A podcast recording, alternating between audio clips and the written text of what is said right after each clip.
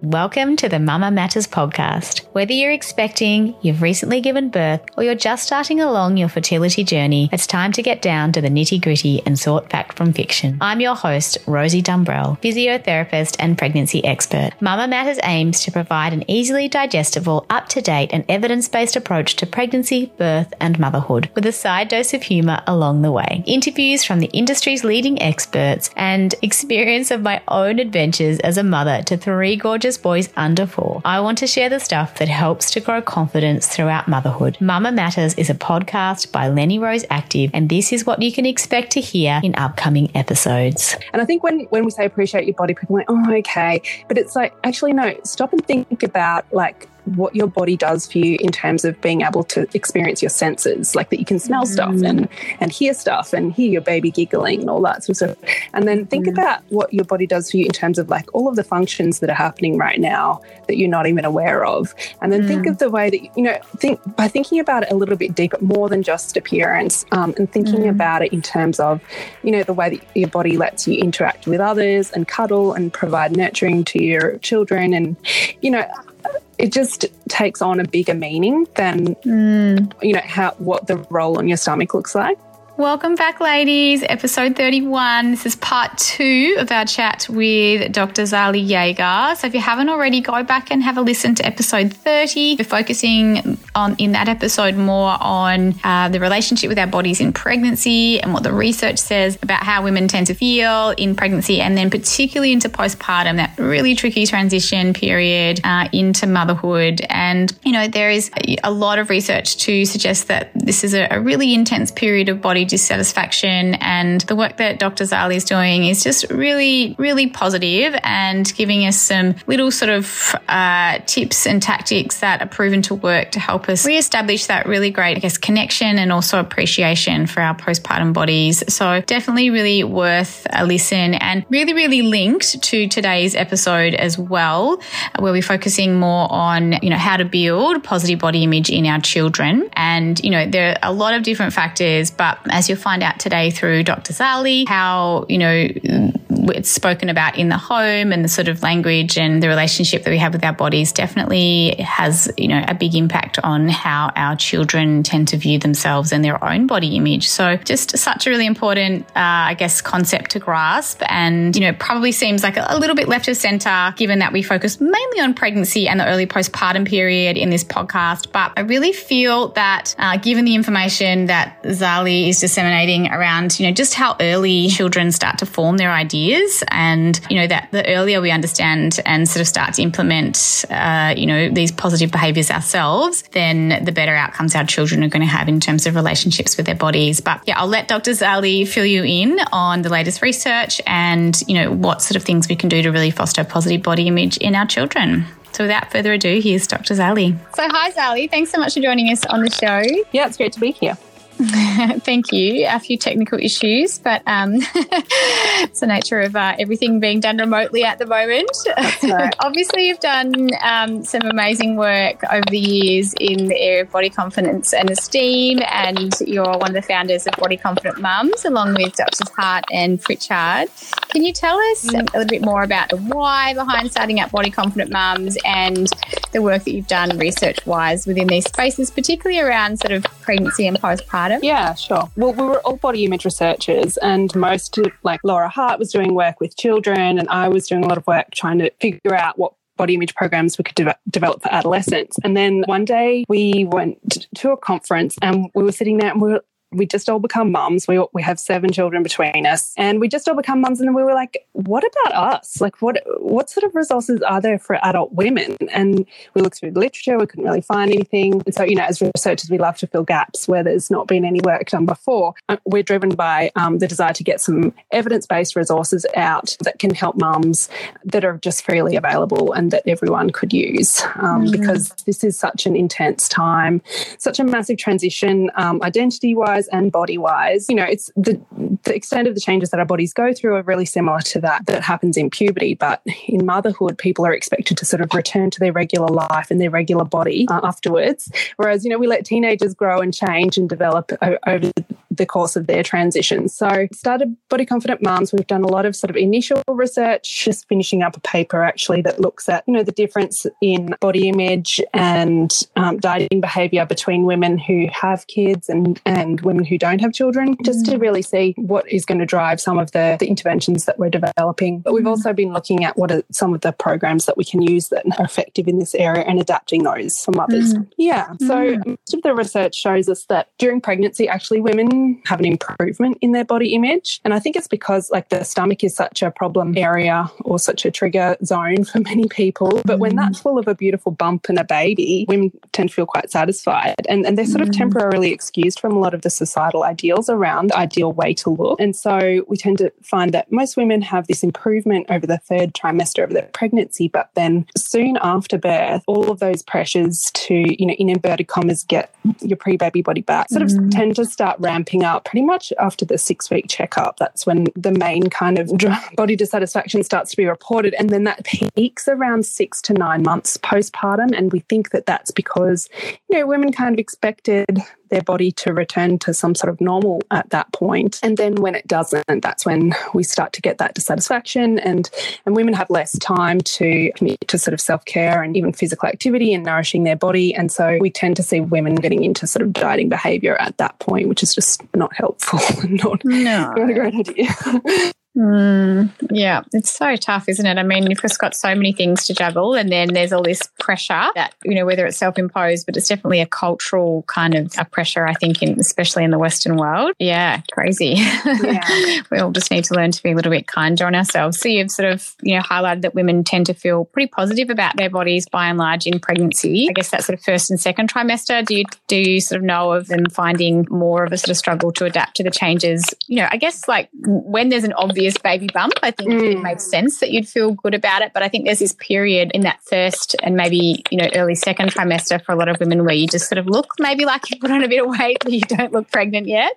I don't know if you found that there's sort of more dissatisfaction around that, or, or women having more trouble in that in that time. Yeah, I mean, that is um, that does sort of come out a little bit. But the thing um, that we also find, so much of body dissatisfaction is driven by like a dissatisfaction with the appearance without considering the functionality of your body. Mm. And what we see is that women who are pregnant, suddenly their body has meaning. Like, mm. you know, yes, like your stomach might be a little bigger, but like it's all excused and absolved by the fact that there is, you know, life growing. And it's how it so, should be. Yeah, exactly, exactly. So I think for a lot of women then, they're happy to just kind of honour that small season and mm. know that it's kind of, it's a relatively short period of time before they're going to get that obvious bump and everything.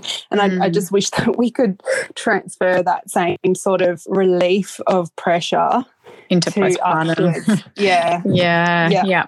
So do you have any tips for women that might be feeling, you know, like body dissatisfaction in pregnancy, for those that sort of maybe fall outside that norm that seems to be those that have improved? Yeah. I mean, there's not been a lot of research done with that group, but I think the things that we would recommend would be mindful movement. Physical activity is really helpful for body image. It's not because people go, oh, yeah, well, that's because, you know, you exercise and then your body changes. But it's not. It's it's because mm. of the achievement and the the feelings of satisfaction and functionality and all of those sorts of things. So Mm. Um, we'd recommend that people keep moving, and then, you know, the, the mental health benefits there do kind of lend some body positive thoughts, but also just some self-compassion. Self-compassion is like my solution to everything at the moment, because we're finding that when people do some self-compassion work, they tend to have improved mental health, they have improved body image, they have improved so many things. So I think, uh, yeah, I definitely. And does that recommend. Come out of some of the research that you guys have done, some self-compassion interventions?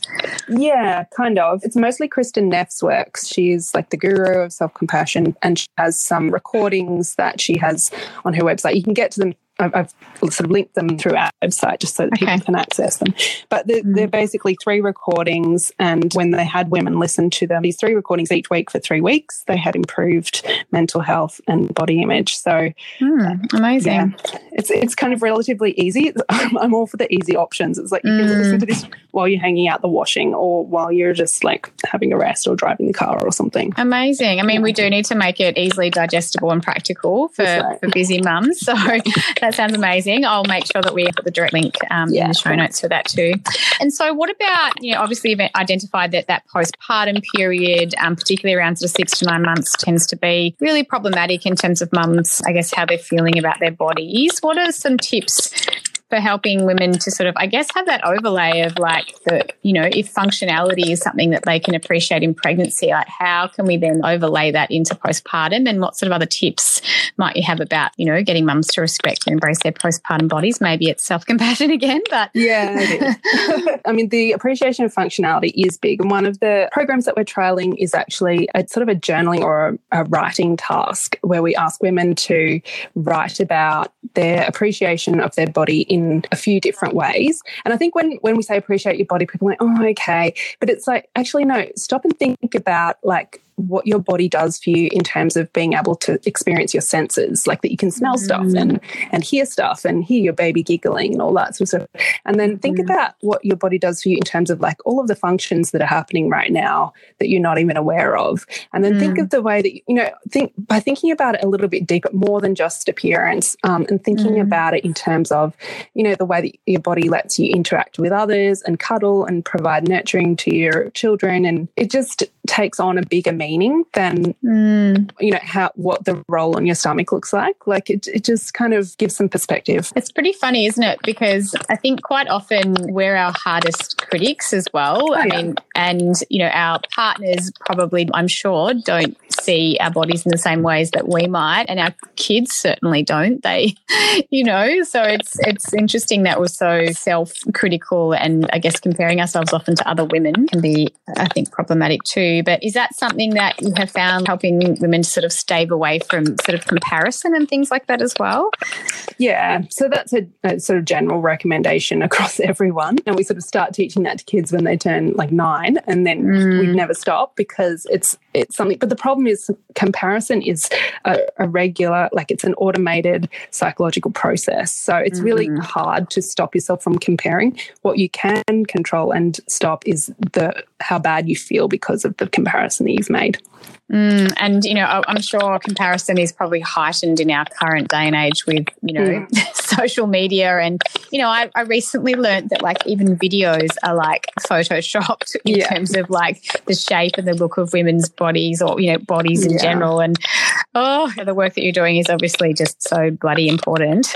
Yeah, but I think, um, I mean, just on that, I think we compare to other other women, but we also, we kind of compare to ourselves. Like, we go, mm. oh, I'm different to what I was five years ago. And if you just think about your partner's perspective, it's like, well, when they, you know, said yes to whatever they said yes to, expected you to grow and change just as you expect them to grow and change over time. But we mm-hmm. seem to like not allow that of ourselves. Like we sort of seem to, and, and the research, you know, there was this one study that in postpartum women, their desired weight was five kilos below their um, before pregnancy weight.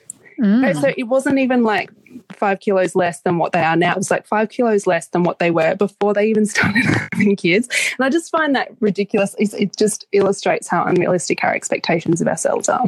Yeah, and that underlying just sense of dissatisfaction in, in general then, like, you know what I mean? Like, I'm sure if it exists then, it probably would have existed back yeah, in time yeah. as well. So, right. all right. And so you've obviously got some such amazing resources available on the Body Confident Mums website and obviously through your socials. What sort of specific resources can you, I guess, refer women across to, and any other research that you're doing that you wanted to sort of mention? Yeah, so at the moment we're trying to get the program, I mean, it's the researcher's life. We're always trying to get funding for a project, but we're trying to get funding to do a, a, a randomized controlled trial of the program that involves that self-compassion and the appreciation of functionality. So we mm. did a pilot, you know, Body Confident Mums Challenge last year, and sort of yes. showed that it was possible. And now we're sort of trying to get the funding to evaluate the program. And, you know, COVID has kind of interrupted a few things, funding and research, mm. um, and, and life-wise. But um, Uh, so, yeah, that is one thing we're hoping to do. But if you follow on our socials, you'll be able to, I mean, we would put anything up there when it's, we're going to put our resources up there when they're ready, and we will recruit for that study through our socials as well. And we also just put up a lot of content. That's where I play in trying to put up and, and tr- kind of communicate some of the new research that's coming out and turn that into something that you can, you know, easily access via Insta. So Mm, you do have some great just like infographics and things on there as well. Like I know there was one recently posted about, it was like a timeline of women's body dissatisfaction throughout their life period, and it obviously yeah. peaks like midlife and then gets better as we get older, which is interesting. I just found that quite interesting. As we get yeah. more old and haggard, we care less. Well, it's a bit of a sad story really, but like I put it up there just because, you know, people often think that body image is only an issue for adolescents, but it, it really, like the research shows that it doesn't get any better until we are literally sixty-five. There's no attention, there's no awareness about body dissatisfaction throughout your adult womanhood. So there's a lot more work to do in the area. Mm. And so it's self-compassion, it's appreciating your body for its functionality, and yeah, things that you might not sort of immediately think of, like the senses and the, the things that you can do. And was there anything else that you can sort of suggest for women in that sort of postpartum period? Yeah, I mean, most women say, oh, you know, I'm not going to buy any new clothes because I really, you know, I'm I'm not going to stay this way or something. And uh, my new recommendation, go for the credit card, because just buy the new clothes, you know, like mm, like feel good as you are now. That's it. Feel comfortable, feel good as you are now. Buy the clothes, because it's like it's a season, and mm. you know, for and a whole taking year. Away that expectation of needing to then like fit back into the old in a certain time. Right. Because mm. so many women, um, you know, in our research, we found they struggle to get dressed in the morning because it's like, well, mm. there's that whole identity thing of like, who am I? What am I going to wear? Like, who, who, I'm not going to wear my corporate gear anymore. Mm. But then also just like, you need to not have things fitting. that fit you. Yeah. Mm. So, yeah. Not fitting into your old stuff and not wanting to like, you know, necessarily wear maternity stuff anymore. It's so tricky. Yeah. Yeah. Mm. For sure. Yeah. Oh, well, thank you so much for sharing all of that. I'll make sure all of the links are in the show notes to your socials, your website. Women can sort of get involved with projects that you've got going on, which will help you and help them and help the greater good. That's right. Amazing. Awesome. Thanks so much, Zali. Thank you. So definitely an eye-opening episode in terms of, you know, how early children form what they think and how they feel about their bodies and other people's bodies. And yeah, just I just find it so fascinating, having been someone who has, as a teenager, had a very sort of severe eating disorder, and, you know, very lucky to come through that healthy and happy at the other end, but after a very, very long journey, ten, ten plus years. So, you know, it, I find it so, so fascinating. And And definitely, you know, I'm a mum of boys, but I feel like it's so important, regardless of whether, you know, you're parenting boys or girls, that we understand the drivers around, you know, how our children's thoughts and feelings about themselves and others are formed. And yeah, I'm just really grateful for the work that Body Confident Mums and Body Confident Collective are doing. And they've got some great resources, as Zali has mentioned. Uh, I'll make sure that those links are available on the website. And, you know, it's all about having sort of practical small things that we can implement that make uh, make a difference to ourselves and to our families. So yeah, such a pleasure chatting to Zali, and hopefully we'll have her back on the podcast uh, soon. So as always, if you are loving what you're listening to, please give us a shout out by screenshotting and tagging at Lenny Rose Active, and we love your feedback and requests on content. So please make sure that you're reaching out uh, either via the website, filling out our contact form on the lenny rose active dot com dot a u site, or reaching out via Instagram at Lenny Rose Active. So I can't wait to chat to you and uh, yeah, show you what's coming up soon. Have a great week, ladies. Bye. This episode is brought to you by Lenny Rose Active, Australian-owned, three times mum and physiotherapist-designed luxe, active and technical wear for the pregnancy to motherhood journey. You can find us on lenny rose active dot com dot a u or on Instagram at Lenny Rose Active.